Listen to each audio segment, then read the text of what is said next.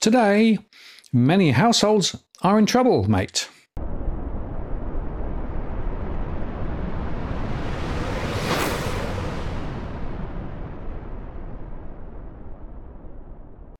Hello again, it's Martin North from Digital Finance Analytics. Well, latest post covering finance and property news. Well, I've just run my latest model update for the month of January 2024.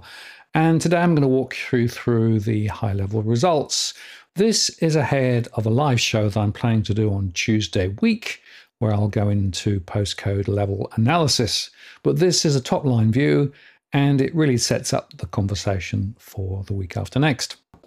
Now, just to start the conversation off, let me remind you, as I always do, that what we're doing here is analysing information from our rolling household surveys. And this is updated weekly and run at the end of each month. And that allows us to get a sense of what's going on on the ground. Now, we can slice and dice the data different ways, a bit like a Rubik's Cube. And it also means that we can form a view based on some scenarios as to where things might be headed. Now, scenarios are not estimates of what might happen, but they're showing you relative sensitivities of what might happen. And it's also just worth underlining that we take our mortgage stress data, the price trajectory history information that we've got, the buying and selling intentions from our surveys, the migration data, the broader economic CPI wages and employment information. We bang all of that into the core market model, overlay the scenarios, and that allows us then to look at information at a postcode level and also rolled up to the region, state, and all Australia. And I should just mention that we continue to run our one to one service. If you want a conversation about a particular postcode or suburb, and of course, I can't give you financial advice, but I can talk about our underlying trends. We can look at the stress information, the home price trends data, and also have a view as to where things might be headed based on our modeling. And that typically takes about an hour for a Zoom or a phone conversation. There is a cost involved because there's a lot of work to be done to do the analysis. And if you're interested, you can contact me via the DFA blog links below. We're booking about three to five weeks ahead at the moment. Now, let me just uh, recap again that there are many different definitions of stress from 30% of income or taxable income through to underwriting metrics. None of those are very sensible, in my view, given what we know now.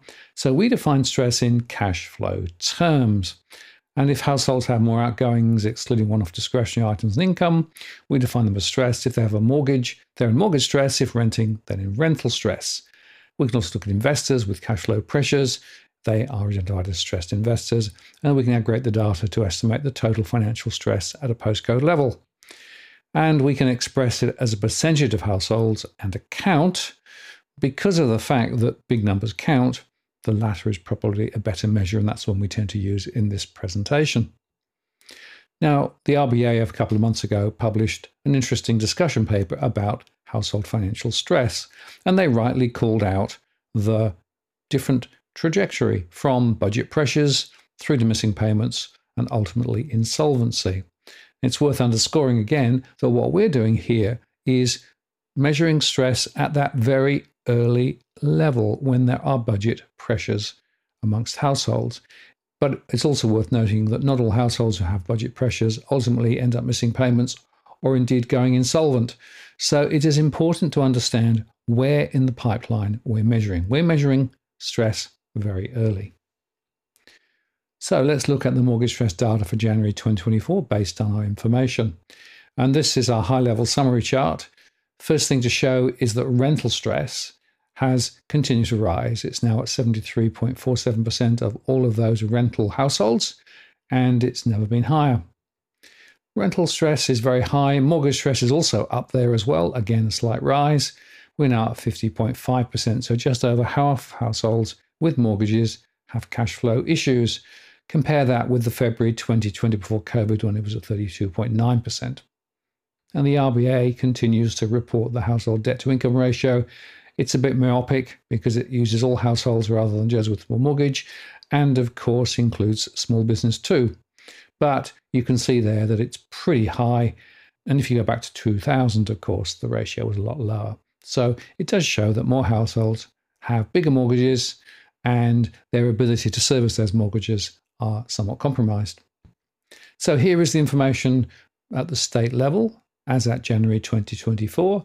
And what we've done here is to show where the rates have gone up from last month in percentage terms, highlighted in yellow, and where they dropped. And you can see that mortgage stress is higher in New South Wales, Queensland, South Australia, as well as Western Australia. Dropped a little in Victoria, Tasmania, and the Northern Territories and the ACT. On the other hand, rental stress was significantly up in the ACT, New South Wales, South Australia, Victoria, Western Australia, and the total was also higher. Stressed investors were just down slightly. There's been an improvement in the ACT and the Northern Territory and Tasmania and Victoria, but it went the wrong way in New South Wales, as well as Queensland, South Australia, and Western Australia. The total was slightly down.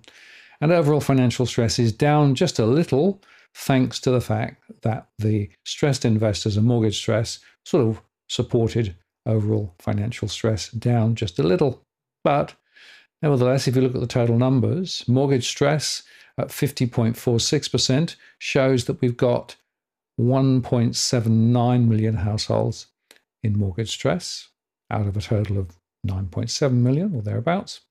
Rental stress is at 73.47%, which is more than 2.27 million. Stressed investors are at 22%, which is around 643,000. And those overall financial stressed households are at 48%, which is 4.7 million. And I will just make one point that what I'm talking about here is not the percentage of all households, but for example, the households with a mortgage or the households with a rental stress or stressed investors or financial stress. So you can't take the percentage and apply it directly to the total households in the state. Another way of looking at it is by our segments.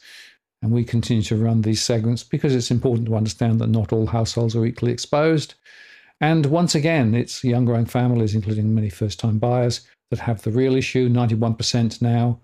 That's more than 283,000 in mortgage stress out of a total of 727,000 young growing families overall.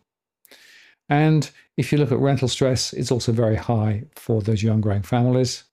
But whilst mortgage stress is also showing up in the battling urban, on the urban fringe of our major cities at 81%, the highest rental stress is actually amongst those first generation Australians, the migrants have come in and are renting. 83% are actually in difficulty, and that translates to about 194,000 of those migrants coming into the country. Investor stress is highest amongst more affluent households, particularly those in the exclusive professional and young affluent groups, not least because they have a higher proportion of investment properties.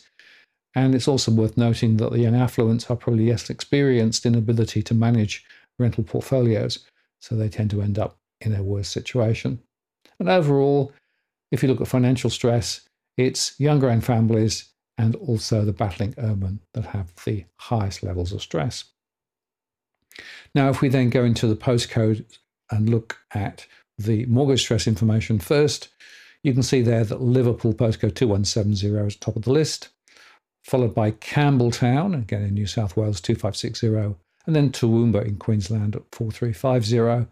And they all have more than 11,000 households in mortgage stress in those postcodes, as does 6065, which includes tapping, but also Wangara and Wanneroo.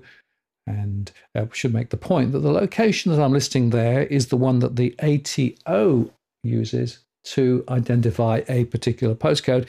It doesn't necessarily mean that it is the largest population centre in the particular postcode. Then we go into Victoria, where we have 3064, Roxburgh Park, Craigieburn, Donnybrook, and then Fountain Gate, Narre Warren, 3805, and Hoppers Crossing at 3029, and then to Western Australian postcode 6163, which includes Hamilton Hill, Spearwood, and Samson. Then we come back to Victoria, 3810, Pakenham. Then to Ballarat, another regional town experiencing considerable mortgage stress at 3350, then to Berwick and Harkaway, 3806, then back to New South Wales, 2765, including Oakville, Riverstone Vineyard, and then we go back to Victorian postcode 3977 Cranbourne, and finally 4306 up in Queensland, including Pine Mountain, Amberley, and Avoca Vale. Now, it's worth highlighting that a lot of these postcodes are in those high growth corridors, a lot of recent builds, a lot of home loan packages, a lot of recent mortgage borrowers, and a lot of people, frankly, mortgaged to the gills. We then look at rental stress. The highest count of rental stress, more than 14,000, is up in the postcode of 3000 in Melbourne. Then we go to Toowoomba, postcode 4350. Then we come back to Liverpool, 2170. Then Labrador and Southport in Queensland, 4215. Then Waterloo and Zetland, 2017. All of those more than 10,000 households. Then we go to Point Cook and Derrimut in Victoria, 3030. Campbelltown, 2560. Coomera in Queensland, 4209. And then Mount Druitt and areas around there, including Lethbridge Park, 2770. Then back to Victorian postcode 3029 Tarneit, Hoppers Crossing. Then Yatala in Queensland 4207. Then back to Westmead and Constitution Hill and Greystanes 2145. Then Parramatta 2150. Ipswich 4305. Cranbourne 3977 in Victoria. Blacktown in New South Wales 2148 and then postcode 4006 up in Queensland, including Bowen Hills, Fortitude Valley, and Newstead. And you can see there that we get to more than 8,000 rental stressed households, even in Fortitude Valley. If we then look at stressed investors, well, the postcode with the highest level of stressed investors is actually Beckenham in Western Australia, 6107, followed by Melbourne, 3000, and then another West Australian postcode, Mount Claremont 6010, including Swanbourne and Karrakatta. Then we go to Westmead 2145, which of course includes Wentworthville and Greystanes. Then Kellyville 2155 in New South Wales, 4006 Fortitude Valley in Queensland, followed by Cranbourne 3977. Then Surry Hills in New South Wales 2010, including Darlinghurst there. Then we go to Maroubra 2035, including Pagewood.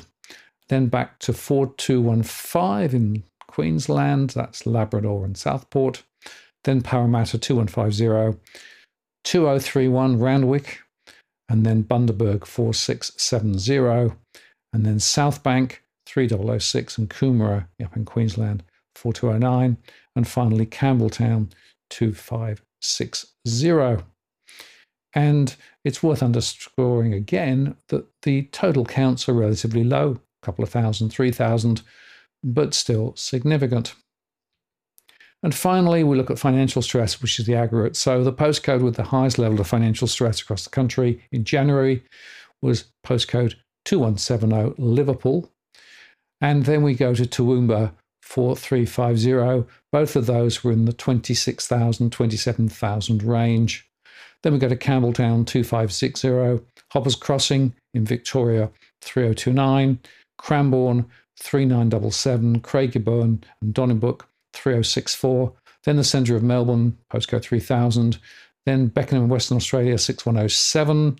Then Point Cook, Derrimut in Victoria, 3030, Mount Druitt, 2770, New South Wales, then Ballarat, 3350, Samson, 6163, Ipswich, 4305, Springfield, 4300, Westmead, New South Wales, 2145, Blacktown, 2148, and then finally Western Australian postcode tapping, Wangara and Wanneroo, which is 6065. And just to give you a flavour, even when you get to Blacktown and Tapping, we're talking at 15,000 and 14,000 households in that particular postcode who are suffering cash flow pressures. Now, one other way of looking at this is the risk of default on mortgages. And this is a projection based on what we see now and over the next 12 months. So it's a rough indication only. but the most default risked postcode is Cranbourne 3977. And then we go to Mandurah 6210 in Western Australia, Armadale in Western Australia 6112, Roxburgh Park in Victoria 3064, Tarneit in Victoria 3029, Success in Western Australia 6164, Beckenham 6107, and then Gosford 2250, followed by Bundaberg 4670, Tapping 6065, Toowoomba 4350, Derrimut and Point Cook in Victoria 3030, Carey Park in Western Australia 6230, and Craignish in Queensland 4655. And it's worth making one quick point, and that is that Western Australia is registering significant risks here because prices went up earlier on in the early 2000s and then prices fell and they've recovered somewhat, but negative equity is still a thing in Western Australia. So that gives you the baseline information, and you can see that uh, the trends are somewhat similar to what we've always seen. High growth corridors, where a lot of households are actually in difficulty, people who've bought recently, people with big mortgages. Uh, also, those first generation rentals are actually showing up quite considerably because people are coming into the country needing to find somewhere to rent and then having to pay quite heavily for that. And of course, the broader financial stress is also present amongst some of those high growth corridors and on the suburban urban fringe, as well as other areas too. So, the takeaway here is that mortgage stress and rental stress and overall financial stress takes no prisoners. All sorts of different types of households in different areas are feeling it.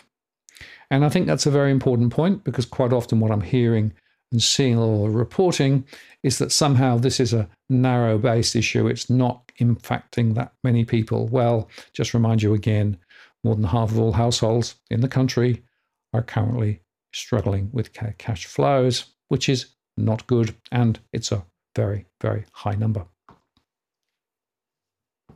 And I will just make the point that it is important to get the appropriate help if you have cash flow issues.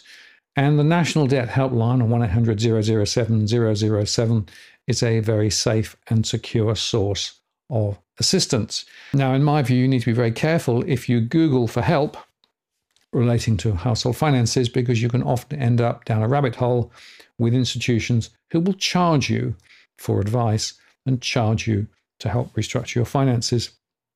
The truth is, the National Debt Helpline is by far the best sort of advice. They are, of course, always very busy. It's a government backed initiative, and they actually have experts which can help. So 1 800 007 007. Now, let's continue the conversation by looking at our scenarios. As I said before, scenarios are a way of exploring different futures and to consider the consequences. They're not forecasts, but it's showing you the relative sensitivities. None of the scenarios may turn out to be right. Things change. And we do use the framework driven by our core market model. And we look at three potential outcomes updated with the latest data and results. And we run the four and we run the scenarios forward from today. So let's look at the scenarios first. The first scenario is what I call the Goldilocks zone. So here now we're saying that rates will stay at 4.35 initially, but then fall through the second half of 2024, while inflation eases ahead of the RBA expectations. Wages hold up a bit. We don't see a recession in Australia, and migration remains above average. So that's perhaps the best possible scenario. And I have my base case scenario, which I call a soft landing.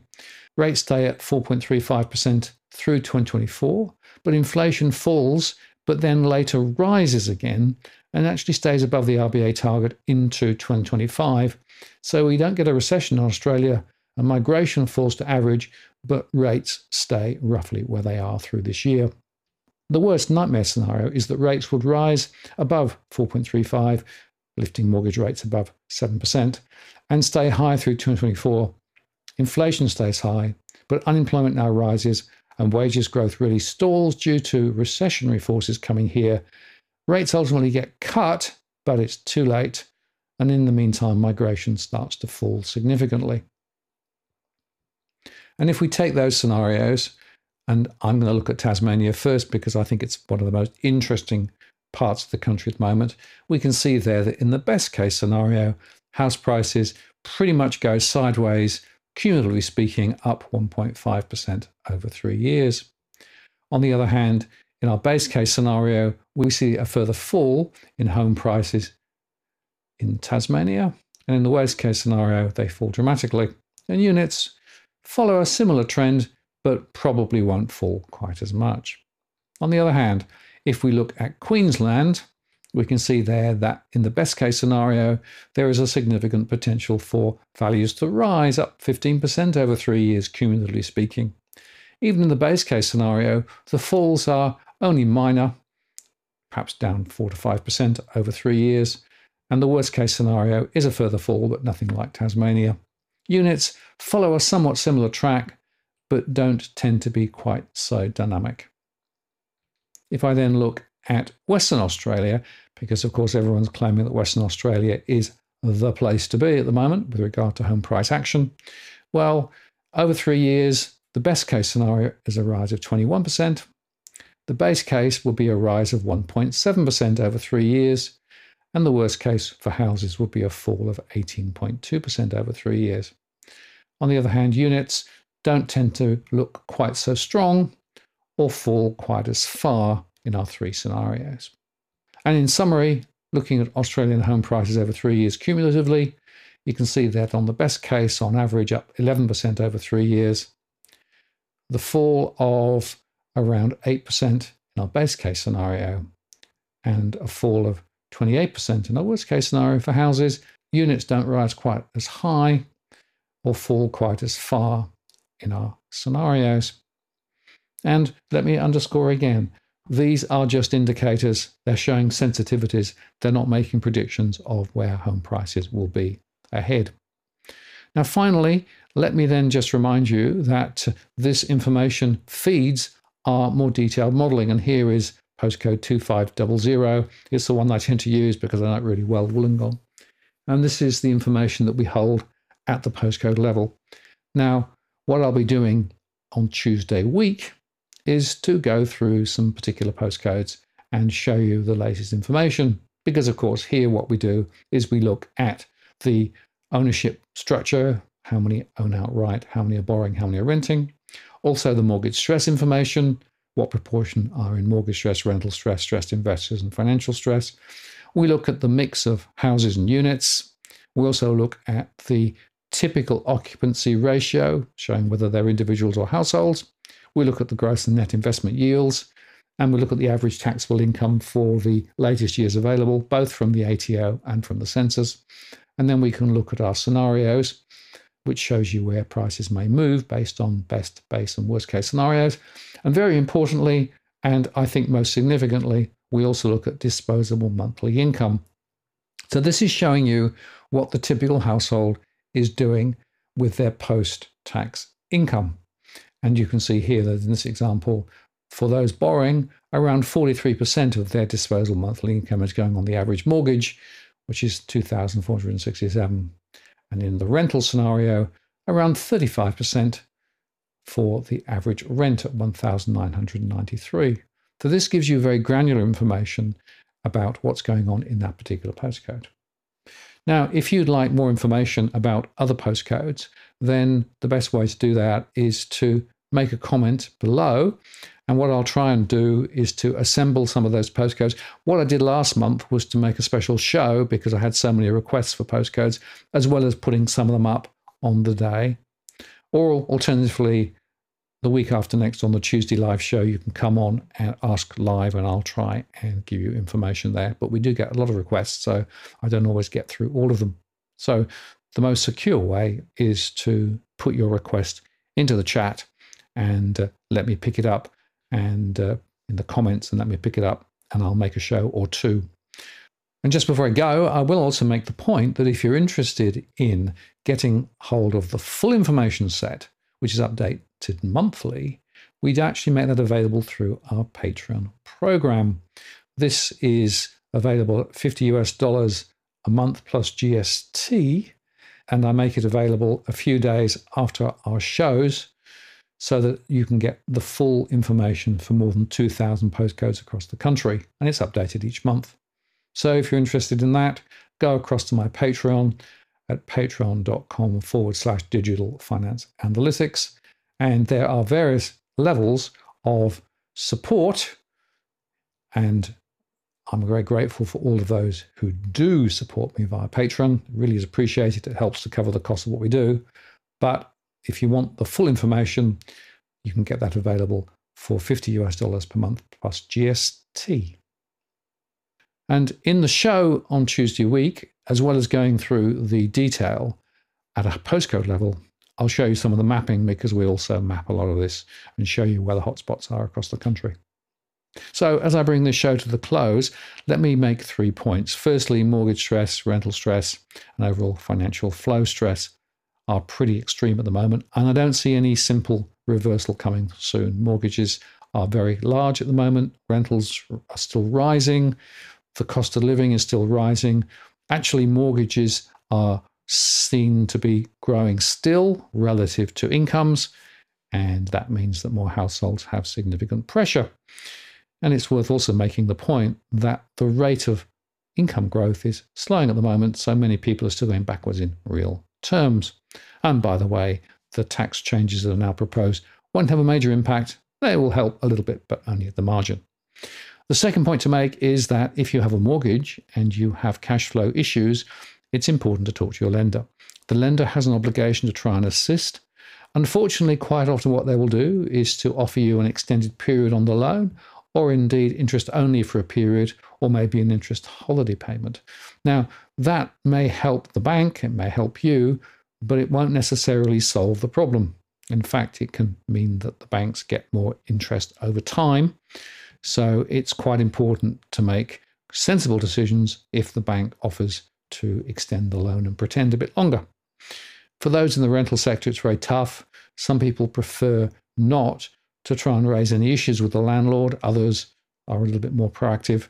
If you can restructure your rent and perhaps get an extension, that can be quite valuable. But what I am seeing in the rental sector is that some people moving into cheaper, less nice property, perhaps further away, uh, and perhaps less well maintained to try and reduce their costs. Also, I make the point, of course, that the rental assistance that the government is paying to some is helping. That's one of the reasons why, in some areas, the rental numbers in terms of stress dropped a little this month. Third point is this households generally need to take ownership of their own cash flows. And I still am amazed that only half of households actually maintain cash flows so they understand what money is coming in, what money is going out. So it's really important to do that. ASIC and the Must Money Mark website has some useful tools to help that. Once you know what your cash flows look like, then you can prioritize and basically make sure that you manage within the envelope. Uh, one of the things that I see quite often is people reaching for more credit or using buy now, pay later. In my experience and what I'm seeing in my modeling is that may help for a little while, but not long term. And that's really the point here that we are not going to see any sudden turnaround. We're not going to see significant rate cuts. We're not going to see rental costs dropping. We're not going to see the cost of living dropping. They may increase a little more slowly. And we're not going to see wages growth particularly strong either. So, households need to plan for the next two to three years being under significant pressure. And that means it comes back to how you manage your budget, what decisions you take and make, and frankly, where you trim back around the edges. Uh, I know that's not good news, but I think it's the only way to deal with it at the moment. So I hope you found that useful. As I say, Tuesday week, 8 p.m. Sydney time, we'll be on with our postcode analysis. But if you'd like to have information at a postcode level, put it in the comments, and I may well do another show in a few days' time. I'm Martin North from Digital Finance Analytics. Many thanks for watching, and I'll see you again next time.